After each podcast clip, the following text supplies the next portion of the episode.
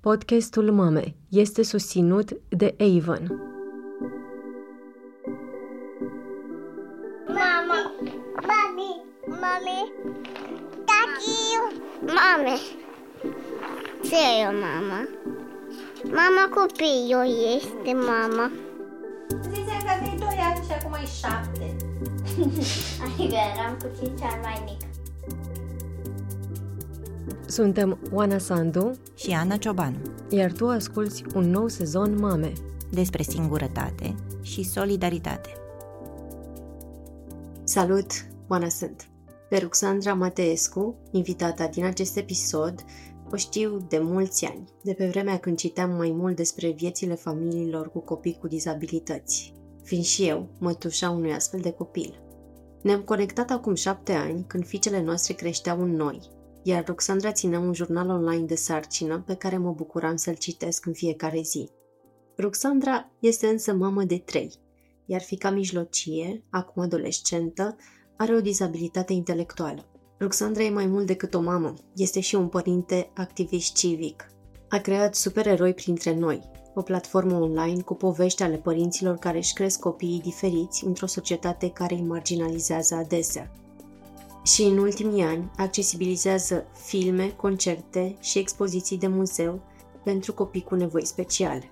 În acest episod, Roxandra vorbește sincer despre greutatea părinților ca ea, despre cum se frâng relațiile de prietenie după ce primești un astfel de diagnostic și despre ce am putea face cu toții ca să fim solidari. Spre exemplu, să nu spunem ești atât de puternică. O afirmație care spune Roxandra o face de fapt să se simtă atât de singură. Salut, Roxandra! Mulțumesc tare mult că ești cu noi la mame. De mult uh, voiam să te avem aici. Mulțumesc! e, știu mame de, de mult, de când ați lansat mame. Mersi mult. Vorbesc rar în ultima vreme cu jurnaliști, dar este unul dintre, dintre locurile dragi și da, e o onoare, sincer. În descrierea ta de, de pe site-ul Supereroi printre noi, spui că ești mamă la triplu pentru, pentru Ana și Olga, o fetiță cu o boală genetică uh-huh. rară, fără nume deocamdată. Și mai spui că Supereroi printre noi reprezintă visul Olgăi despre demnitatea împărtășită. Ce înseamnă demnitate împărtășită, așa cum ne poți povesti tu din perspectiva ta de mamă despre conceptul ăsta pe care ți l-ai imaginat?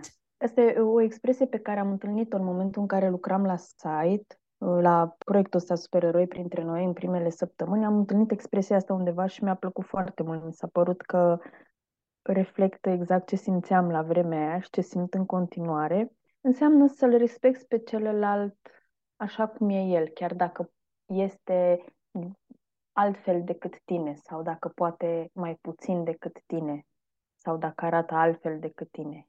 Cred că înseamnă ceva ce ține de respect. Să-l uh, accepti pe cel de lângă tine așa cum e și dacă nu poți să-i faci bine, măcar să nu-i faci rău. Și când te gândeai la asta, te gândeai și la copii, și la copilul tău și la copii, dar și la tine ca părinte, la voi ca familie care are un copil cu disabilitate? Atunci mă gândeam uh, strict legat de expresia asta, mă gândeam doar la persoanele cu dizabilități, sincer. Deși site-ul și numele a apărut în ideea de a ajuta familiile și nu persoanele cu dizabilități. El a apărut ca idee, proiectul ăsta, uh, ca un sprijin pentru familiile persoanelor cu dizabilități. Abia după aia, pentru că și Olga era foarte mică și nu în capul meu și era foarte mică și foarte și era sever afectată și în capul meu încă nu nu, de, nu se dezvoltase ideea asta de independență mm-hmm. a Olgăi și odată cu ea uh, nu vedeam tot rotundul ăsta al independenței persoanei cu dizabilități. Așa a început, ăsta e adevărul. A început ca sprijin pentru familie. Când voi ați aflat, deci când ați primit uh, diagnosticul acesta, cum a început uh, viața ta de, de mamă a unui copil cu dizabilitate în, în România? Diagnosticul efectiv l-am primit când Olga avea 11 ani, asta cu nume, de fapt fără nume. E o genă pe care în sfârșit cu ajutorul unei prietene de la o altă asociație, tot pentru copii cu, cu boli rare, ea ne-a ajutat să obținem diagnosticul ăsta. Înainte de asta era un copil cu probleme, fix așa era catalogat, un copil cu uh, probleme de sănătate, posibil pe fond genetic. Cam asta era Așa era văzut, așa era trecut în toate foile de observație. Olga, cum să zic, încă din timpul sarcinii eu am știut că Olga nu e ok. Adică de când eram însărcinată în 5 luni. Atunci a început traseul ăsta de pe drumul ăsta al dizabilității, fără să știu că așa se numea, pentru că nici nu aveam informații la vremea aia, pentru că se vorbea mult mai puțin public despre lucrurile astea. Adică era totul sau nimic, era se va naște și va muri sau se va naște și va trăi și va fi foarte rău, fără să am o perspectivă nuanțată, că există dizabilitate așa sau așa, sau ar putea să-i se întâmple asta, sau mm, lucrurile erau destul de în alb și negru, inclusiv în dialogurile cu medici, că doar cu ei vorbeam despre asta. N-am știut la ce să mă aștept. Atunci a început. A fost o sarcină cruntă, cu mult plâns, cu multă frică, cu multă rugăciune. Cu...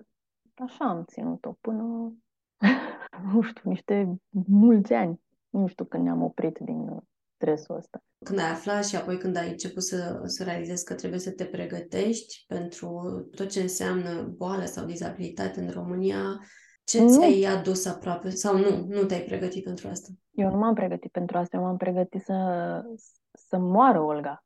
Când am plinit Olga un an, mi s-a părut ireal. Eu nu, eu nu m-am pregătit pentru dizabilitate. Eu nu m-am mm. pre- pregătit pentru îngrijiri paliative, nici nu știam ce sarea, nici n-auzisem, nici de dizabilitate nu, nu, sau handicap, cum se spunea acum 15 ani. Uh, nu m-am pregătit. Eu m-am pregătit să rezistăm și cât de cât să am grijă atât cât puteam de, de Petru, de, de fratele Olga. Era mic atunci, noi nu ne-am pregătit de a trăi cu Olga. Am sperat doar să trăiască un an ca să poată să simtă cât de mult o iubim și când pleacă să plece așa, știind că cineva a iubit-o atât. Și ne doream măcar să audă și să vadă în perioada în cât va trăi, ca să, știi, să poată să... Să simtă tot ce îi puteți Da, să simtă lucrurile astea și atât. Și anii aceia, uh, inclusiv primul an, dar și, dar și după, cine v-a fost aproape sau cine s-a îndepărtat sau cum, cum ai gestionat uh, din perspectiva asta singurătatea, izolarea, solidaritatea cu, cu alții?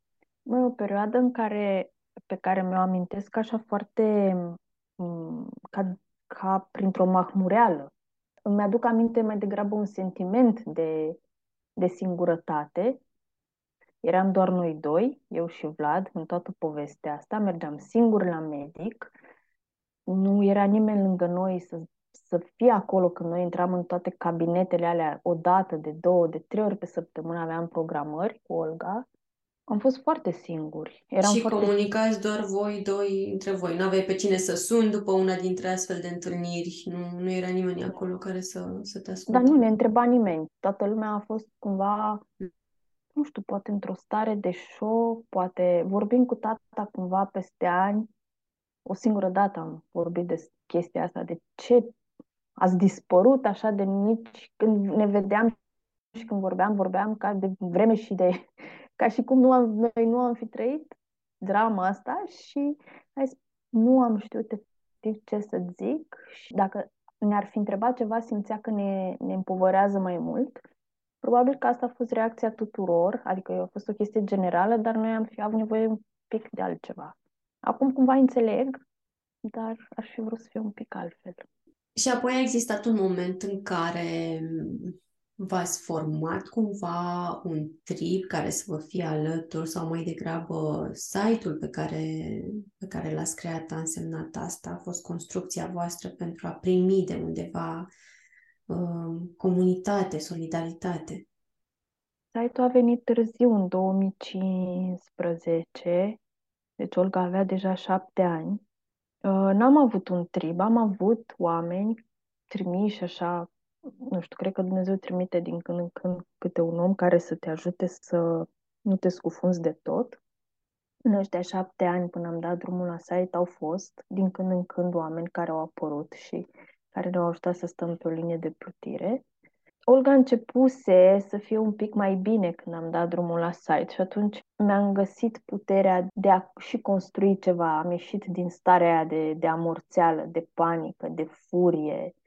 Atunci a apărut site-ul, când, când începeau să se închidă un pic rănile și cu ajutorul unor oameni care apăruseră și o ajutau pe Olga să fie mai bine sau mă ajutau pe mine să fiu mai bine prin anumite lucruri pe care, pe care mi le spuneau. Când spui oameni, te referi la, nu știu, specialiști, medici sau terapeuți sau...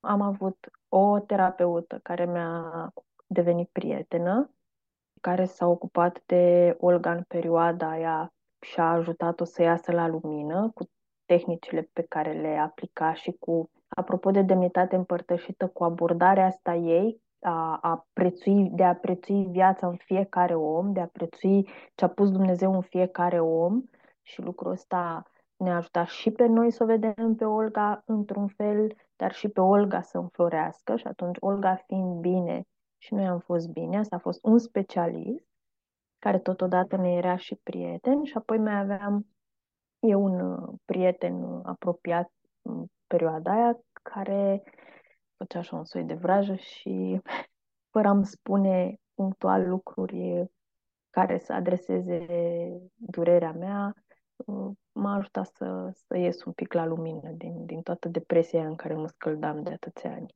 Și apoi a venit, a venit supereroi printre noi și a apărut în jurul site-ului pe care l-ați creat o comunitate de, de mame, poate, care treceau prin aceleași situații sau de părinți?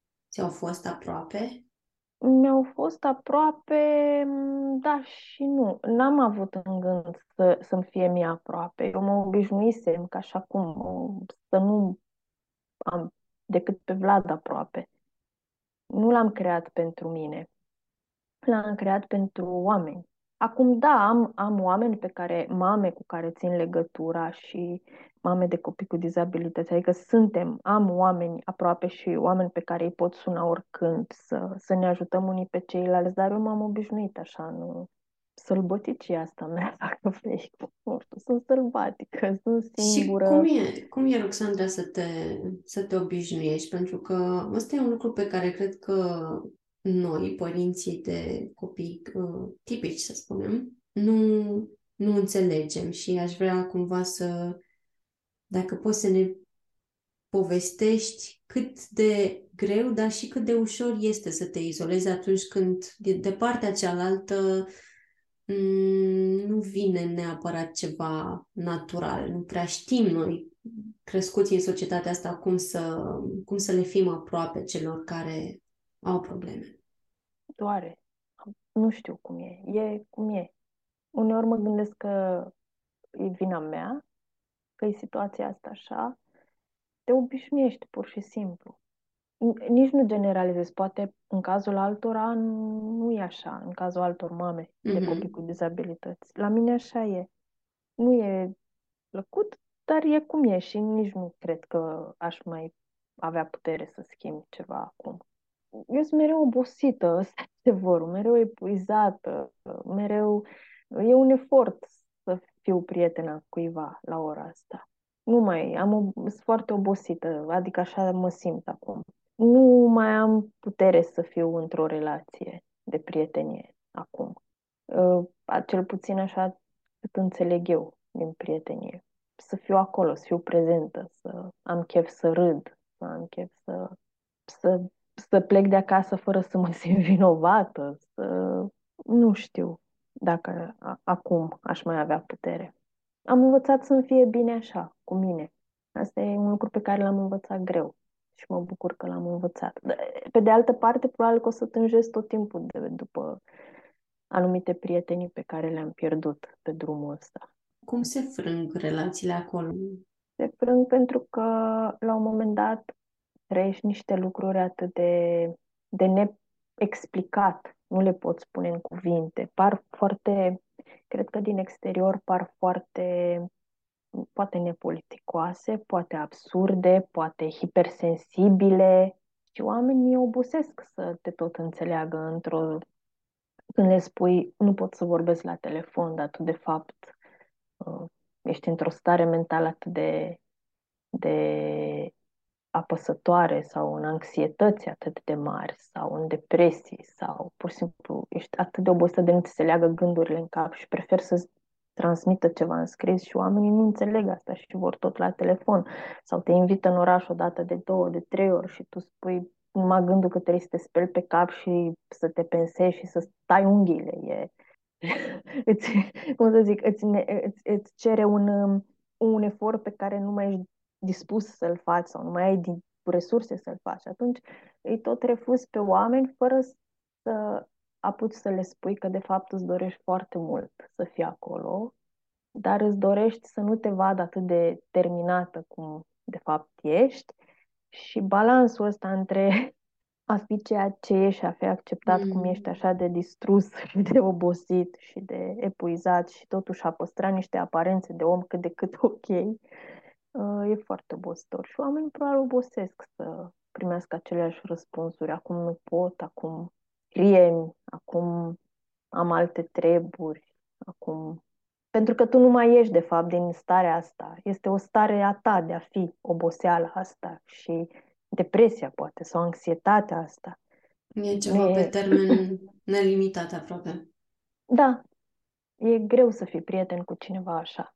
E greu să te aduni mereu, să ieși, să râzi, să te pui, să pui deoparte ce te doare. Dacă mă întreb, nu mă mai doare aproape nimic, dar uh, mă simt foarte, foarte obosită. Te izolează nu doar prietenii, ci și alți părinți, societatea, grădinița, școala, medicii, spitalul? Noi n-am avut grădiniță și școală pentru Olga. Olga a mers o singură dată la grădiniță, nici nu mi-amintesc cât, o vreme, pe undeva mai puțin de un an, pentru că una dintre prietenele de atunci avea copiii la o grădiniță deschisă de o fată foarte tânără care a acceptat să, cu care am și rămas prietene, de fapt, mă rog, am, amici, și a acceptat să o primească pe Olga, deși era, Olga era atât de sever afectată la momentul ăla, abia dacă putea merge, era foarte moluță, era, nu știu cum să spun, era rău de tot, rău, rău. Și o primeau acolo să stea între copii, deși nu putea participa decât, uh, nici nu se prea juca, stătea în colțul ei și își vedea de ale ei, dar era între copii. A fost singura perioadă când am mers la grădiniță. În rest, fiind atât de sever afectată, eu avându-l pe Petru, nu, nu am avut unde să o ducem. Nu am avut, nici nu puteam să o duc pe ea și să stau cu ea cum se practică. Și apoi a, a prins o perioadă de mult mai puțină inclusivitate decât acum.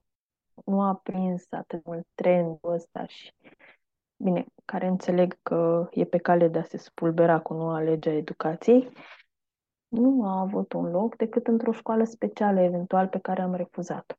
Îmi dau seama că lucrurile erau foarte diferite față de ale celorlalți activitățile noastre de familie erau foarte diferite. Atunci Petru era în grădiniță și totul a fost ok, n-a avut probleme cu colegii din punctul său de vedere la școală, apoi au început să-i reproșeze lucruri, profesorii să aducă în discuție și ceilalți părinți din clasă, ori la fiecare prostie pe care o făcea Petru, că poate și el are probleme pentru că sorusa e cum e. Și uh, cum ați reacționat la asta? Eram foarte blândă, moale și speriată la vremea aia. N-am reacționat nici cum, nu știu, mi se părea groaznic. Mai aduceam vorba din când în când, dar nu, nu eram, eram pur și simplu paralizați de, de reacțiile astea. Nu, nu eram doar noi doi și nu aveam cu cine să ne cui să povestim lucrurile astea și să ne spună un prieten, băi, dar nu e ok, dar du-te și spune-le, da, știi, ceva ce... Da. Și eram așa, ne adunam noi între noi ca niște pui rebegiți, ne înghesuiam unii în alții și treceam peste. Nu aveam puterea de a lupta cu lucrurile astea sau cu colegii care îi strigau chestii urâte vis-a-vis de el și de Sorusa. Nu, chiar nu aveam putere. Puțina putere pe care o aveam o, o foloseam să ne, să ne revenim după, după durerile astea, pentru că astea durau foarte tare. Eram cu niște resurse emoționale aproape de zero. Atunci le foloseam atât cât să putem supraviețui. Nu eram pe, pe fight. Și între timp tu ai devenit o luptătoare, o luptătoare civică. Ce s-a întâmplat în perioada aceea? Cum, cum ai ajuns uh, acolo? Cum s-a diluat greutatea? S-a, s-a diluat și s-a transformat în furie, ceea ce cred că a fost, o, e, e bine, dacă mă gândesc, e un pas bun și sănătos. Am ieșit din starea aia de șoc și de uh, oase moi. Am intrat în partea de furie și am început să scriu și mi-am folosit furia asta să, să spun lucrurile care mă dureau. Și așa am construit și site-ul și așa, pe furia asta am, am construit proiectul Supereroi printre noi. Proiectul ăsta a început ca un site de storytelling. Rugam oamenii să-și spună povestea, părinți ca și noi, mm-hmm. să-și scrie povestea. Cumva toată furia pe care am simțit eu că nu puteam să spun, aveam puterea. Eu am, am fost și foarte anxioasă și rușinoasă de din totdeauna. Toată lipsa asta mea de replică în fața celor care m-au rănit foarte tare în raport cu, cu Olga cumva am transformat-o în a le da oamenilor un loc în care să spună ei lucrurile urâte care li s-au întâmplat. Am transformat... Pentru că erau și foarte necunoscute pe atunci poveștile astea ale, ale părinților care au copii cu dizabilități, povești care arată foarte clar cât de discriminatorie e societatea. Erau, da. Noi când încercam să aflăm ceva informații despre viața asta cu cu o persoană uh, cu probleme de sănătate, pentru că așa o percepeam pe Olguța atunci, găseam informații doar de pe site-urile din America în principal. Și atunci, da, mi-am dorit foarte mult să avem și în română ceva, să înțelegem și de la noi. Poate, poate că undeva, în deep down, acolo am vrut, de fapt, să găsesc oameni care trăiesc aceleași lucruri ca și mine. Am găsit, dar cumva cred că fractura asta între emoțional între mine și lume, între mine și posibile prietenii deja se făcusești. Avem comunitate acum, dar uh, mai degrabă îmi place să coordonez comunitatea asta decât să, să pot să mai fiu în interiorul ei.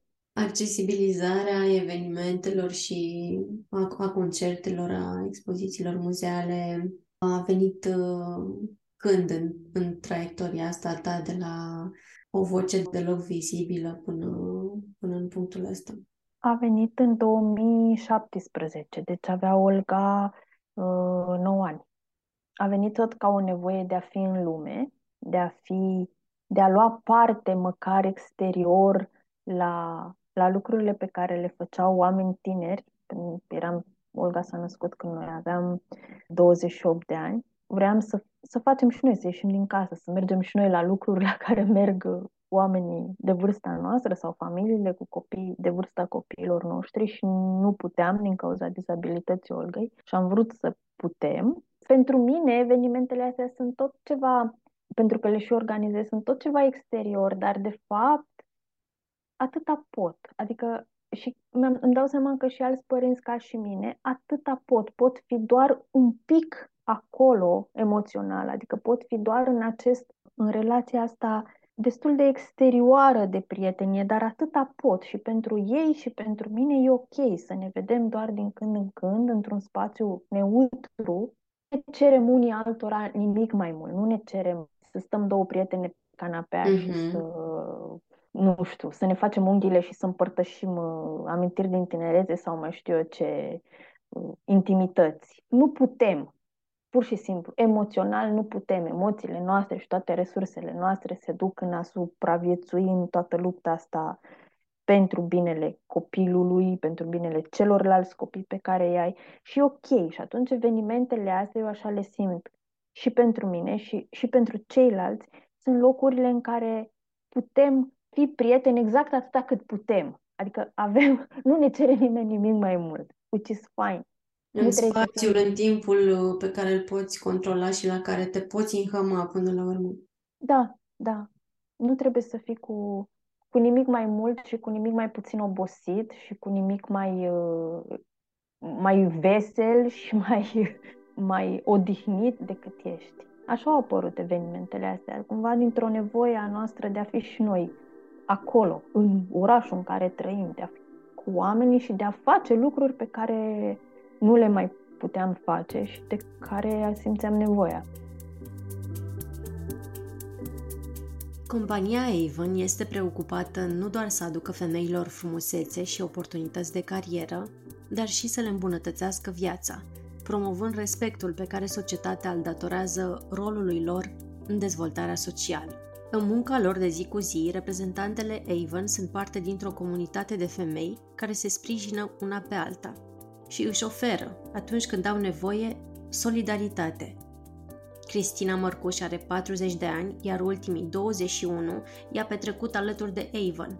Este manager de vânzări și coordonează alături de cei 41 de coordonatori și manageri ai săi 1178 de reprezentanți din toată țara. Ne povestește cum arată uneori solidaritatea în comunitatea Avon. Avem o colegă care avusese o copilărie mai grea, o adolescență la fel, deoarece nu aveau sprijin. În momentul în care ea a intrat în Avon, a intrat pentru a demonstra celor din jur că poate să se descurce și singură. Am sprijinit-o și am ajutat-o așa de mult cu tot ce am putut noi astfel încât uh, această doamnă este un uh, manager în acest moment cu rezultate deosebite chiar la nivel național. Am pus foarte mult suflet în relația cu ea, cunoscându-i trecutul ei și știind că are nevoie de ajutor, de sprijin, de persoane care să o admire, care să-i dea acea încredere în ea. Și am fost răsplătită și eu pentru că acea persoană, în momentul în care eu am avut un moment uh, important din viață și anume nunta, ea a venit din Moldova în Ardeal la nunta mea fără nici măcar să ne cunoaștem personal, datorită relației pe care noi ne-am creat-o găsindu-ne în Avon.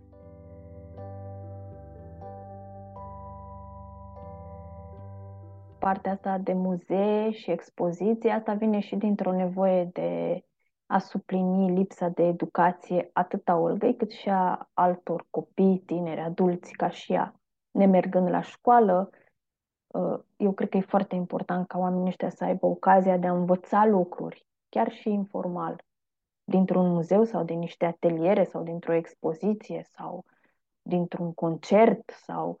E încă o stigmă să acum, în 2023, pentru părinții care au copii cu probleme de sănătate să iasă afară, să iasă la concerte care nu sunt neapărat accesibilizate sau să se ducă la locuri de joacă. Da, cam pielea mai groasă și nu mă mai, poate nu mai văd atât de mult. E un, parcă e un pic mai bine, tind să cred că e un pic mai bine. Am zile în care cred că uh, privirile sunt un pic mai blânde, mai ales în rândul oamenilor tineri. Oamenii tineri de sub 25 de ani sunt mult, mult mai mai echilibrați în atitudinea față de dizabilitate. Sunt mult mai informați, au văzut, știu ce înseamnă, văd în filme, văd în social media pe care o urmăresc, sunt mult mai aware de ce înseamnă sănătate mentală, ce înseamnă dizabilitate, sunt, sunt cel puțin o, într-un procent mult mai mare. În continuare avem probleme când ieșim pe stradă cu seniorii, cu oameni în vârstă, care se zgăiesc în continuare ca la urs, lucru care mă scoate din sărite. Suntem un pic mai bine, dar suntem tot acolo. Ieri îmi povestea o prietenă că în continuare nu-și poate duce băiețelul cu autism în parc pentru că fug mamele, fug copiii. Uneori cred că suntem mai bine, alteori mi se pare că nu o să ieșim niciodată din uh, găleata asta a stigmei. Se face gol în jurul lor. Se face gol în jurul lor. Tu ce crezi că au adus uh, evenimentele voastre?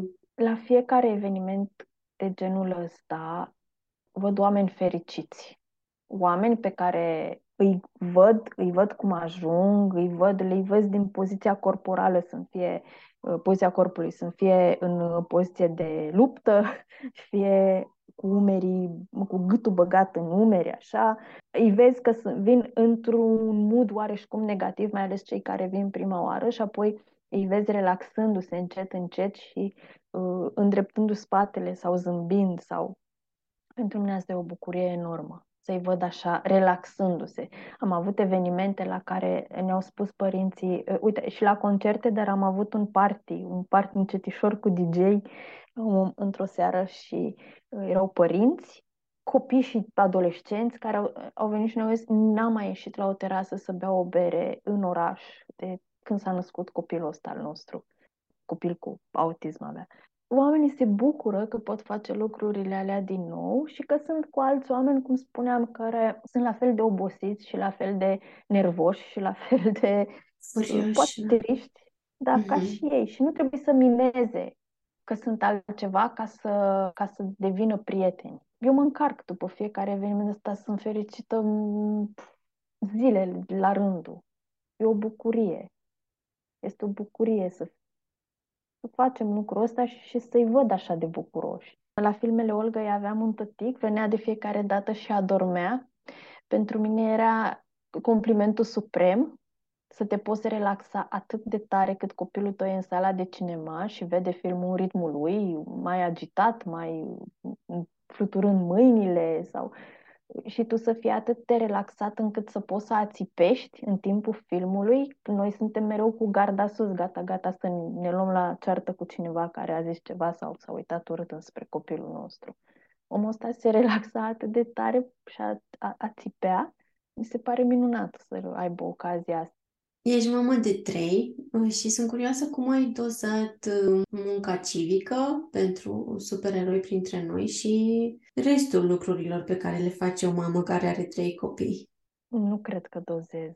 Nu cred. Cred că muncesc prea mult. Cred că stau prea mult la laptop, în telefoane, în organizare, în scris, în căutând resurse.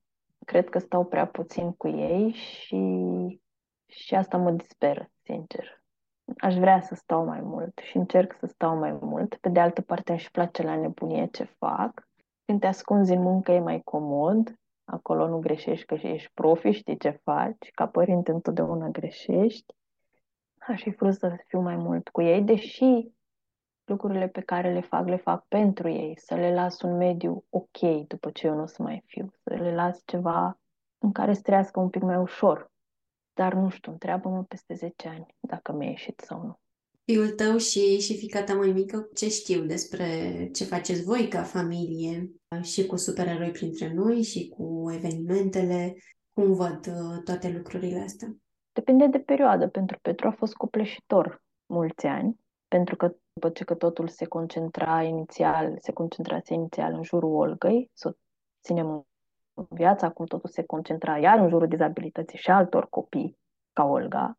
I-a fost foarte greu, greu, cumplit de greu. Am avut multe evenimente la care ne-a ajutat. Dacă am învățat ceva e să nu-l forțezi să simtă știu că în filme și în postările de Instagram pe care le citim totul e roz. Mm-hmm. Sunt frați minunați care își ajută copiii cu diz- frații cu dizabilități da. și totul e roz nu știu, o fi, habar n-am, eu cred că nu e. Adică mm-hmm. e foarte greu și e copleșitor și încerc să învăț să nu-l copleșesc cu dizabilitatea sorăsei și cu alegerea mea până la urmă. A fost alegerea mea să fac asta nici Ana, uite, Ana face șapte ani mâine, poi mâine și cât timp eu am lucrat la un alt ONG și plecam toată ziua de acasă, mă ruga să mă întorc la, la noi, la asociație și să fac lecțiile cu Vivaldi, așa știi. Eu, să, eu lucrez la Vivaldi și la Antipa, deși nu-l cunosc nici pe domnul Vivaldi personal și nici la Antipa nu lucrez decât punctual pe un anumit proiect, pe un proiect. Și, și te ruga asta pentru că erai da. mai bine, nu pentru că era mai aproape de tine? Pentru că eu, eu eram mai bine în perioada în care lucram la lucrurile astea și pentru că aș, m-ar fi văzut mai puțin obosită și mai puțin apăsată. Percep evident diferit, mai ales în perioade diferite ale vieții. Petru a trecut prin mai multe etape în raport cu dizabilitatea și cu munca mea, dar Ana zilele trecute m-a întrebat dacă nu cumva cunosc un primar, pentru că Dacă aș cunoaște, ar trebui să mă duc la el să-i cer un, o casă și în casa aia să aduc copiii cu dizabilități și să-i învăț toate lecțiile pe care le fac cu Olga, să-i învăț și pe ceilalți copii, inclusiv acest Vivaldi. Wow, și ai de când să faci ce spune Ana. E mai, uh, ce să zic, am de gând să fac o astfel de casă, cred că am de mult în cap, dar nu aș face cu un primar, dacă mă întreb, dar asta e o altă discuție. Dar ce vreau să spun e că am întrebat ok și cum ar trebui să fie lecțiile astea și sfatul ei a fost să aducem copii fără dizabilități, să lucreze cu copiii cu dizabilități la aceeași masă, să învețe cei fără dizabilități să învețe pe cei cu dizabilități, dar eu nu, mama, eu nu am să învăț cu cei, pe cei cu dizabilități. Și am zis, ok, dar de ce tu nu, dar alții da? Și zis, nu, nu, nu, mie mi se pare greu lucrul ăsta. Eu nu vreau să-i mai învăț pe copiii cu dizabilități să facă ceva. Cumva, ea tot încercând cu Olga diverse mm-hmm. metode de a învăța să citească sau să scrie și Olguța chiar nu poate, chiar nu poate, neurologic nu poate. Și-a pus, uh, și-a calculat șansele foarte bune și a zis o idee foarte mișto, uite, de tu la primărie cu ea, găsește-ți oamenii potriviți, dar eu nu sunt unul dintre ei. Își știe limitele. da. Cam asta e raportul copilor mei cu dizabilitate. Adică eu, trebuie să facem lucrul ăsta, îi iubim pe oamenii cu dizabilități, dar fă tu, că ție îți place și mai mult și dacă vrei, noi te ajutăm să cauți oamenii potriviți. Noi nu. Noi suntem doar copiii tăi și gata. Cam asta e atitudinea lor și mi se pare foarte sănătoasă și încerc da. să le respect cât pot și, și foarte demnă, apropo de ce vorbeam la început uh, legat de respect, de conceptul de demnitate împărtășită. Da. Să știi, uite, cu Petru avem discuție, am avut de curând o discuție ce o să se întâmple cu Olga, când noi nu o să mai fim. Eu un debate, cred că în toate familiile, cine o ia la el, cine, cum, ce, unde o să stea, Aoleu, nu o lăsați, aveți grijă de ea, zise mama, adică eu plină de spaimă și panică, nu o lăsați, da? O veți adică mă mai apucă și încerc să nu mă mm-hmm. apuce, că mi se pare o povară prea mare de discutat acum, dar uneori mă apucă panica asta dacă mor curând ce se întâmplă. Și apare mereu uh, presiunea asta pe frații copilului în discuțiile acestea. variabil, mm-hmm. n-ai ce să faci. Iar Petru mi-a dat o soluție. Zis, uite, în țările nu știu care, nu știu care, Olanda și nu mai știu ce, oamenii ăștia merg la niște centre și au viața lor și și m-am panicat îngrozitor, adică nu, nu instituționalizare despre ce am vorbit 19 ani, nu. Și el mi-a, mi-a spus, dar nu știu, tu ai fi vrut să stai tot timpul acasă cu frații tăi, n-ai fi vrut să stai singură, cu prieteni, undeva? Nu ți se pare mai mișto să, să fie independentă? În cap, pentru el are rost asta pentru mine. Nu, eu știu cât poate Olga și cât nu poate și nu mi s-a părut o soluție, mă panica soluția, dar în același timp el a văzut ceva apropo de demnitate, pe care eu nu îl pot vedea. Adică, da, e mult mai ok să stai separată undeva cu un prieten, doi, și să faceți chestii nu tot timpul cu frații. Nu, eu vreau să stea cu frații. Vezi, astea sunt debate din familia noastră. Ele se, se nuanțează și se Pe măsură ce cresc copiii. Da, sunt lucruri pe care altfel nu le discuți într-o familie tipică. Un subiect greu, cum să discuți așa ceva? Într-o familie tipică cu doi frați, nu, nu iei pe fiecare în parte și spui dacă frații tu mâine ar păți ceva rău da. de tot la el. Adică, nu știu, nu aduci discuția asta. La noi din când în când mai apar discuțiile astea. Și da, sunt, te vezi, sunt, nu poți să spui că sunt discuții tipice. Vezi, astea sunt toate niște nuanțe, niște ingrediente mici care fac un tot de familie încărcată emoțional fără să vrei, chiar dacă încerci să nu. Și atunci, cum pot eu să ies la o bere cu o prietenă și să... Tu ce ai mai vorbit cu al tău? Al meu, noi am vorbit de facultate, noi am vorbit unde o să o ducem pe Olga după ce o să murim. Adică, nu știu, sunt niște subiecte total opuse. Ce ar trebui să facem la, la modul ideal ca părinți ca cei de lângă noi care au astfel de situații acasă să primească mai multă solidaritate? Cum ar trebui să ne schimbăm? Ce ar trebui să facem? Tu cum vezi o lume ideală? Nu știu. Eu nu știu nici cum ar trebui să fiu eu ca să fiu o prietenă mai bună pentru mame ca mine. Nu știu. Aveam răspunsuri acum 5 ani, 7 ani, 10 ani. Acum nu mai am răspunsuri mă apropii de 43 și am învățat că nu avem răspunsuri. Trebuie numai să ascultăm așa cu inima. Știu că sună clișeu, dar sunt niște situații atât de nu pot fi rezolvate decât așa, cu inima și cu empatia. Nu am rețete, nu am vorbe. Adică pot să spun vorbe, dar, dar cred că trebuie pur și simplu să simți omul ăla, să vrei 5 secunde, 10 secunde să simți pentru el. Știi cu ce seamănă? Citeam undeva de curând, când stăm de vorbă cu, cu cineva, cu un prieten, cu un amic și spui ce mai faci? El îți spune că are o problemă și tu spui, băi, îmi pare atât de rău să mă rog pentru tine. Și nu, nu o faci, pentru că îți pui în cap când te așezi tu să te rogi, când te duci tu să te rogi, să te rogi pentru ăsta și uiți. Și sfatul era, în momentul în care ai zis-o, gândește-te sau roagă-te alea două secunde, which is ok. Când îl vezi pe omul ăsta, cum spui tu, din afară, da? Tu nu ai dizabilitate în familie sau nu, nu, nu e atât de aproape de tine și îl vezi pe unul ca mine și vrei să faci ceva pentru el, trebuie să te oprești atunci, secundele alea și să încerci să-l simți. Cred că de acolo vine răspunsul. Nu am. Nu, nu să-ți pui în gând să te gândești la cum o să. Ci să o faci atunci. Să, să o faci atunci. Atunci când ți-a venit gândul ăsta, când l-ai văzut, când ai simțit ceva, să-ți dai voie să simți până la capăt ca să-ți găsești răspunsul atunci. Cred că e prea mult, prea mult rațional și prea puțin inimă în toate relațiile astea interumane mai nou. Mulțumesc tare mult, Roxandra, pentru discuția de acum. Cu drag!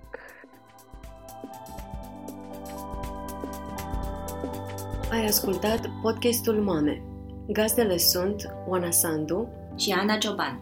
Podcastul Mame a fost creat în 2018 de publicația DOR. Sezonul de acum este produs de Scena Nouă. Tema muzicală a fost creată de Răzvan Gabor, iar cea vizuală de Loreta Isa Cojocariu. Vocile copiilor sunt ale lui Alice și Vic Petrică și Dora Lungu.